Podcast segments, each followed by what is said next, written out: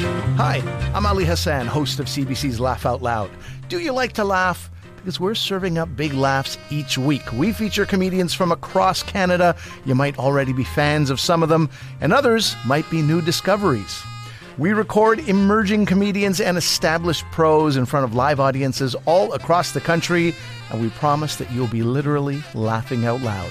You can find Laugh Out Loud on the CBC Listen app or wherever you get your podcasts. This is a CBC podcast.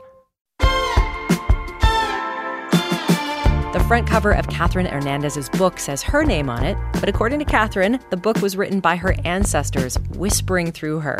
Tom Power got to the bottom of what that means, and it might change the way you see inspiration all around you. And you'll hear from the artist G.R. Gritt about their new Summer Pride anthem. I'm Talia Schlanger, sitting in for Tom Power. You're listening to Q.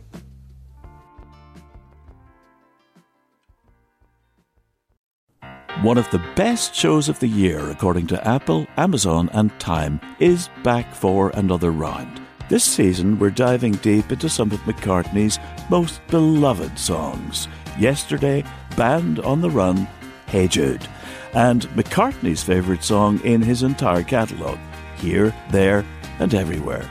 Listen to Season 2 of McCartney, A Life in Lyrics on the iHeartRadio app, Apple Podcasts, or wherever you get your podcasts.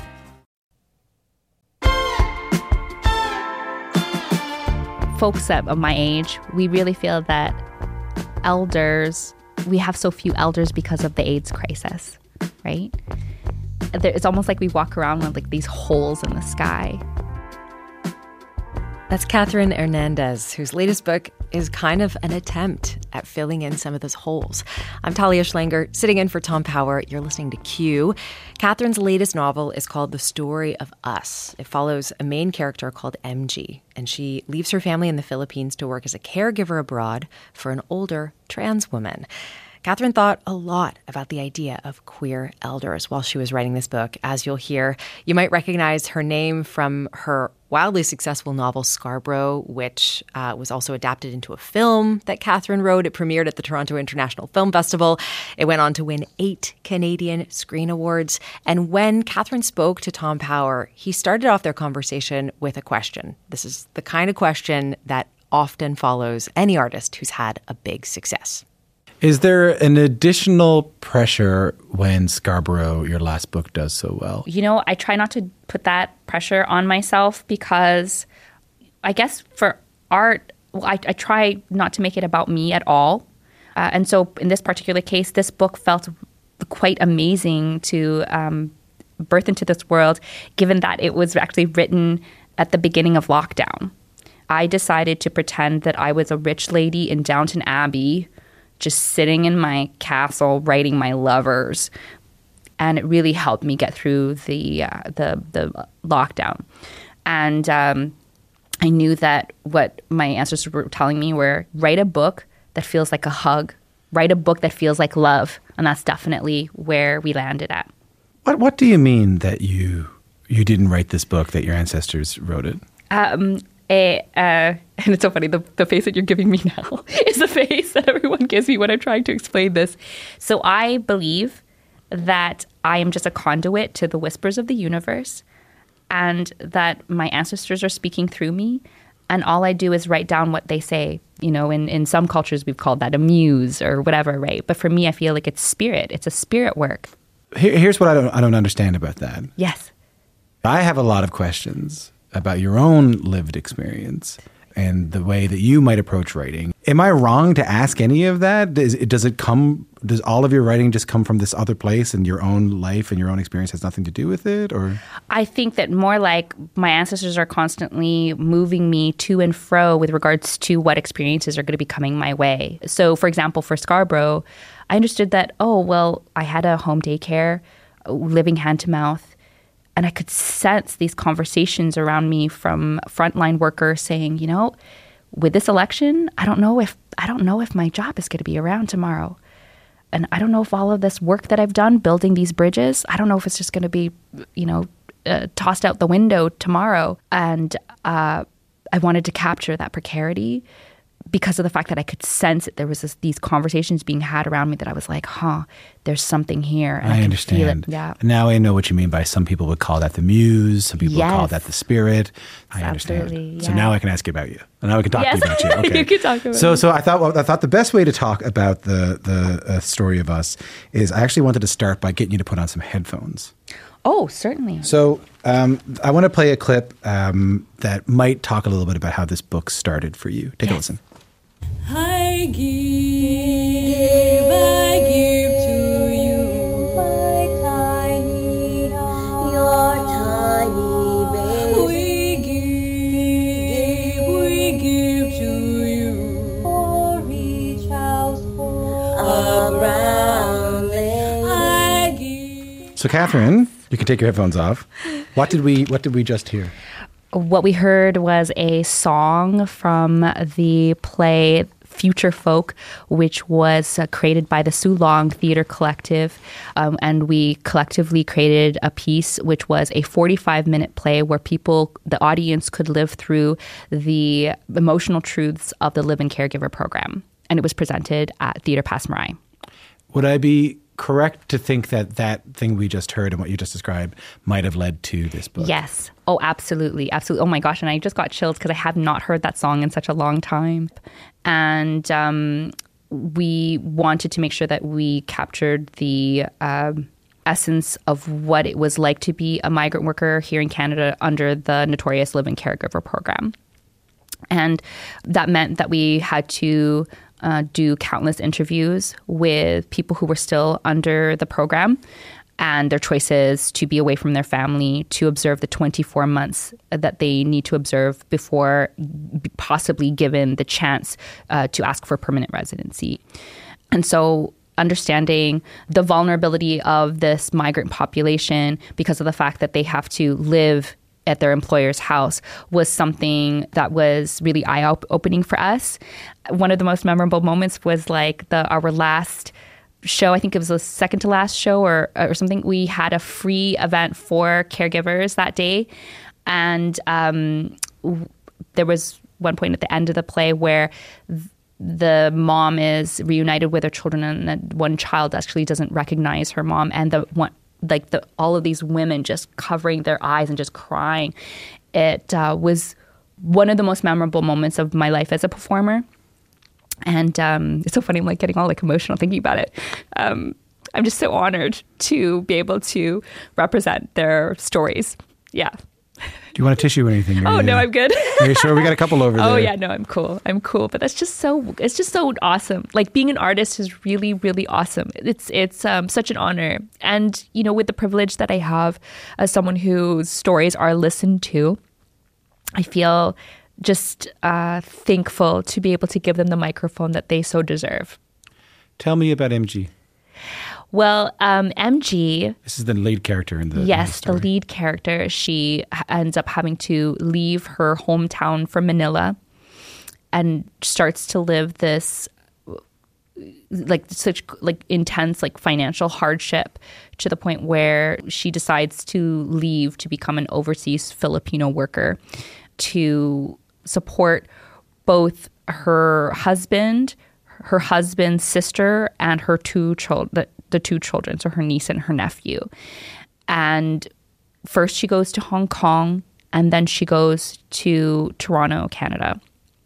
And the idea is that she, because of the live-in caregiver program here in Canada, the the draw for her to go to Canada is the fact that if she does observe the 24 months, it means that she has a chance to be reunited with her husband and start a life here in Canada. And uh, in If she and- does the yes. 24 months living with the family, That's right. She then gets to stay in Canada, Yes. and then she can start re- be reunited with her family again. So it's like a period of just uh two years that you got to get through Yes. in order to kind of get your family back. and um, there's a lot of pressure for a person to be able to observe those 24 months even if they are being abused in a household Yeah. to stay with them because uh, if you can imagine if they're if they go and they try to find another employer because of the fact that there's a certain amount of time that you have to observe those 24 months, it could be that you have to start all over again. Right. Or you just get deported. So, So MG yeah. finds herself living in this in this home. Yes. Yes. So she uh, first uh, she she does like a series of uh, families here. So I don't want to give too much away, but it it it becomes like this really. Um, abusive situation and then she ends up having to leave and uh, ends up becoming the personal support worker for an elder by the name of Liz and that's where the this beautiful story really starts to blossom and develop How much can I talk about Liz? so we can say that MG is cisgender. Yeah. And uh, uh, Liz is uh, is a, a trans woman. Talk to me a little bit about their relationship. Well, at first, uh, MG coming from this really conservative, uh, Catholic, uh, Filipino upbringing, she is kind of confused by the entire idea of someone being trans.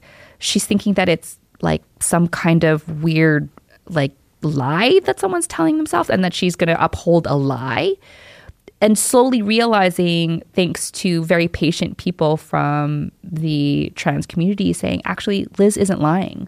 Liz is a woman. And the more you understand who she is as a person, the more we un- we think that this relationship between you and her, like as a caregiver and client, is going to actually work, right? So, uh, I really wanted to show like what the the journey of allyship could look like. That it's not perfect. It's not in a straight line. She makes mistakes Yeah. but she slowly understands like the humanity of Liz to the point where then she realizes uh, Liz's illustrious past, and we can we can leave that. That know. well, that's but that is the part. And listen, if I ask this question, and you're like, Tom, Sure, that sure. gives away too much. We can cut it. Oh, yeah, yeah, sure, sure. But there was a question I had because I mean, Liz. I think we can say this. Liz experiences um, Alzheimer's or, or dementia. Liz also has, you know, this trove of VHSs and, um, you know, various sort of memories. Mm-hmm. I was wondering if there was something to be said in, in what you were writing there about sort of like how susceptible queer histories are to being lost. Oh, thank you so much for asking this question. Because, you know, folks of my age, we really feel that elders, we have so few elders because of the AIDS crisis, right? There, it's almost like we walk around with like these holes in the sky, thinking about like all the elders that we had lost, but we had never learned from. And people find it funny to think that like I'm 45 years old and I really feel that I'm going into queer elderhood. We have to because of the fact that there's so few elders that we feel we have to take that place right away, right? And which is that's why I'm fine. Like I really feel like, you know, look at me in my fancy hat and, you know, my big purse. I feel like I'm reaching auntie status like sooner than a lot of people. Yeah, and I'm okay. perfectly Sure. fine with it Yeah, okay. because I think that uh, the more youth see that we can survive, Yeah. that we have a place in this world is really important. And that's the thing about like documentation and queerness is that so because of the fact that we've often been silenced and erased, Like Liz. like Liz, that it we've been so many of us have been so smart to become documentarians. So look at someone such as like um, uh, Chase Joynt, for example, who is a renowned um, trans documentary filmmaker. And, and there's so many before him of like people who have worked really hard to document in um, very low rent ways, and you can see it with Liz, is that it's with VHS, right? That uh, she's capturing a moment uh, in time. And for her, I guess her angle is I'm going to just talk to trans people about what their life is like so that we won't forget. You said the story of us. You said this at the beginning of the interview too, and you, and you also said it in, in what I was reading about the book. You said the story of us is one of two novels I wrote during lockdown, and I wanted it to feel like a warm hug to all my readers. Yes. You write a lot about really tough things. Yes. Why is it important that when you write about tough stuff, it feels like a warm hug? Oh, um, I guess that's the reality of surviving. It's resilience, right? We're looking at two different people one that is uh, surviving a diaspora, and one that is surviving being disconnected from people that she knows and, and the reality that she understands because of dementia. And they're meeting in the middle and becoming chosen family. It's resilience on both ends because, you know, as someone who has survived the diaspora myself, is that there are lots of people that I consider my chosen family. My parents, you know, they, they had to con- they had to make aunt, my our aunts and uncles because of family being completely disconnected Yeah. from in the Philippines. Also being a queer person, for those of us who are not connected to our blood family anymore, what it is is that where there are people who are choosing how they are loved in this world, they're reparenting themselves, they're refamilying themselves, right? I'm, I'm hoping that people understand, especially with the pandemic, is that you belong, we can love each other, we can choose each other, and when we meet each other in the middle, such beautiful things can happen. I really love talking to you. Oh my gosh, thank you so much for having me. Always, always. Catherine Hernandez is the award winning writer behind Scarborough and Crosshairs. Her latest novel, The Story of Us, is out now, and you just heard her conversation with Tom Power. They got me living for the weekend, leaning into how I'm feeling. And I don't see it as a weakness. No,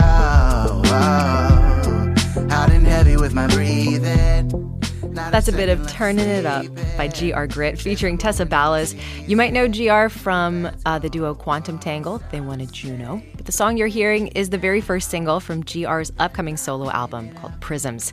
Summer Jam. You can hear that, right? This is a summer jam. It's all about celebrating love, specifically queer love. GR Gritt is a queer Anishinaabe and Métis artist, and as you'll hear, those identities are at the heart of everything they make. I talked to GR Gritt to find out more about the song. Hey GR, welcome to Q. Miigwech, hello. Thank you for having me. I'm so happy to have you here and congrats on the single. Uh, I know you've been performing it at Pride events last month and then also at Sudbury Pride this month. What's it been like playing it in front of an audience? Uh, you know, it's been interesting because I tend to play music solo these days. And so, you know, if you listen to the single, there's there's kind of a lot going on, you know. There's some uh some awesome like kind of kicking drums and and synths going and lots of vocals obviously with uh, my collaborator Tessa. Um so performing it live, it was something to get used to for sure, but exhilarating too. Yeah, let's talk about the crowd part of it. I mean, you're performing the song for the audience that you wrote it for when you're doing it at a Pride event, right? Like, this is, th- these are the people I think that you had in mind when you're writing. What kind of significance does that add for you in, in the experience? Well, when I was a kid, there there were no prides around where I grew up, and I didn't even have the language to talk about like queerness or transness or anything like that. And so I just started to think about like, man, what would it be like if I were my like seven year old, eight year old, 10 year old self, 16, 17, you know, up to even in my 20s? What would that be like? And so I just have to remember that like showing up and just like being real and and having a voice and and and singing whatever that may be is like enough already. Hmm. Because just being able to see someone like me if i was a kid i think would have like just made my heart explode. There's so much importance when it comes to pride and i think sometimes we think it's just like this party or it happens once a year but it's like it that's it's an everyday thing it's important to be seen by the people who need to see us the most Hmm, to be really visible. hmm The we're talking about your your queer identity. Also, you're an indigenous person, and I'm wondering, like people talk about a, a lot of your music, even with your duo Quantum Tangle, deals with those identities. Is that a conscious choice that you make, or is that just something that happens because you are the person that you are making the art that you're making in the world? You know what I mean?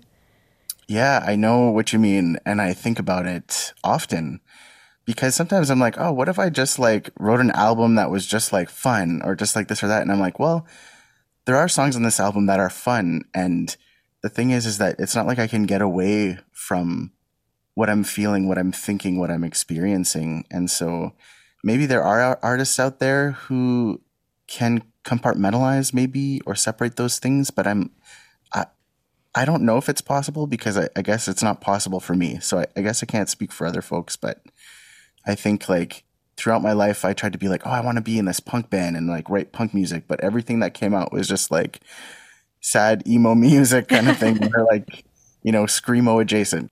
I've tried to be a lot of different things musically, and I've also tried to be a lot of different things as a human being. Of like, oh, trying to be more like hetero or trying to fit into this cis hetero world, and it just it it doesn't work for me. It's not possible, and so I think it's the same way for music. Of like, I could try all I want to like perform or create music that is just pop and just a certain way or just this way or that way but like what tends to come out is like folk music or country adjacent or you know this pop music but it will have like a lot of influences of for sure queerness i i, I don't think i can i don't think i can pull those things apart hmm.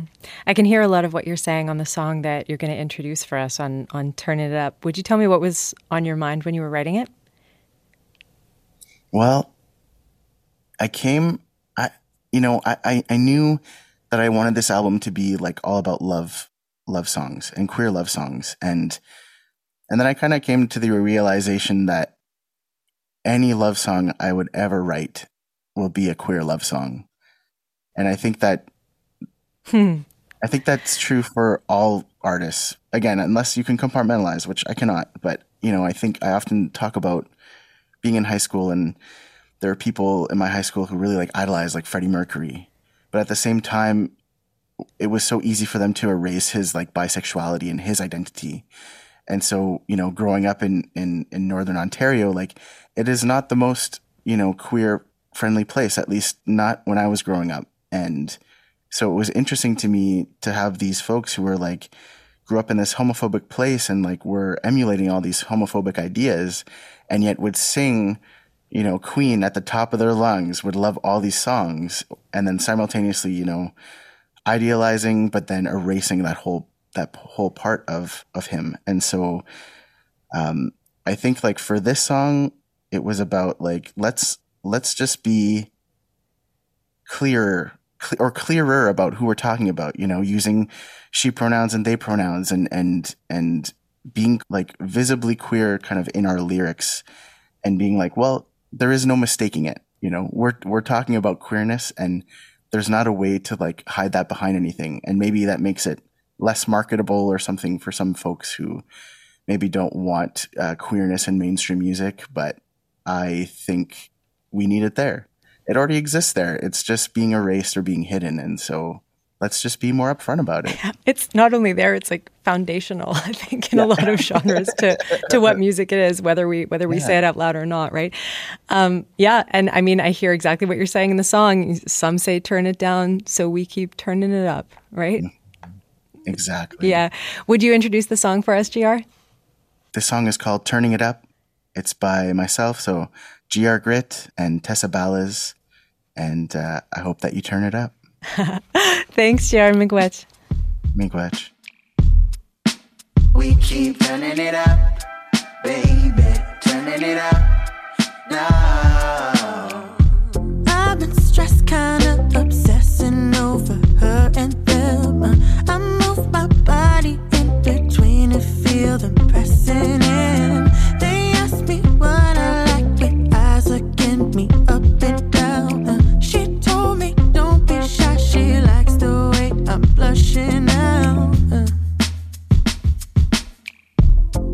Got me living for the weekend, leaning into how I'm feeling. And I don't see it as a weakness. No, oh. hot and heavy with my breathing. Not a second left for sleeping. There's a moment and we seize it. Let's go. Oh. Some say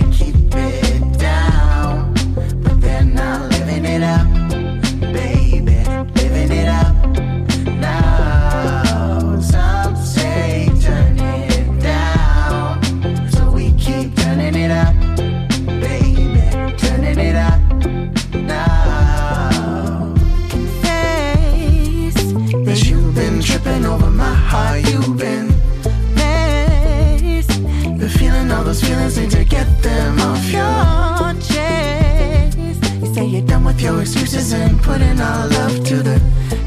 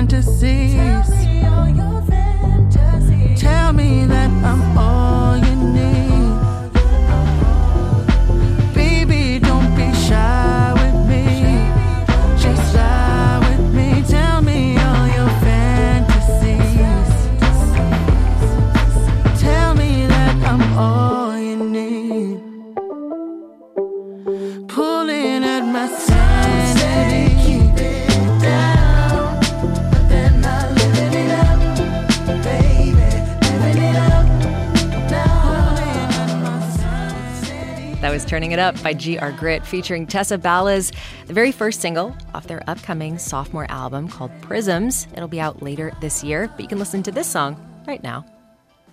That's it for this episode of the Q podcast, but you can find another episode in your feed. It's Tom's conversation with Alicia Keys. You remember when she broke out a couple of decades ago with her song Fallen? Let me remind you that at that time, music was big pop stars and mega producers, and here was this classically trained pianist with a record called Songs in A Minor. You'll hear her tell Tom Power how she managed to navigate breaking the mold in music and doing it with a whole lot of artistic integrity. Plus, what it was like to call Prince when she was 17 years old and ask for his permission to cover one of his songs. That story, you can find it right now in your feed. I'm Talia Schlanger, sitting in for Tom Power. See you next time.